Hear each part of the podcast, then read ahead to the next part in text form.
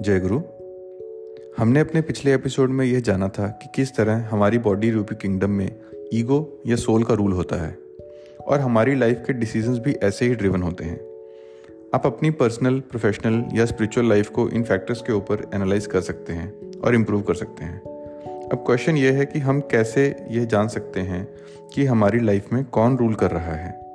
इसके लिए गुरु जी ने बहुत ही डिटेल में यह बताया है कि हमारी फाइव सेंसेस और फाइव ऑर्गन्स ऑफ़ एक्शन किस तरह बिहेव करते हैं जब उनका राजा सोल या ईगो होता है। इस सिंपल कंपैरिजन से आपको अपनी इंट्रोस्पेक्शन में बहुत हेल्प मिलेगी और आप अपनी लाइफ को बेटर अंडरस्टैंड कर पाएँगे। सबसे पहले आँखें। जब सोल रूल करता है तो राजकुमार अच्छी दृष्टि होता है। ऐसे में इंसान को सब चीज़ों में अच्छाई नज़र आती है। ऐसे बंदे को नेचुरल सीनरीज संतों और भगवान के चित्र उसके थॉट्स में दिखते हैं और वह उनको इंजॉय भी करता है।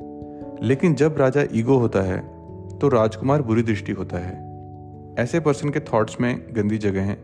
उसकी सेंसेस को अराउज करने वाला आर्ट या मटेरियलिस्टिक चीज़ें आती रहती हैं।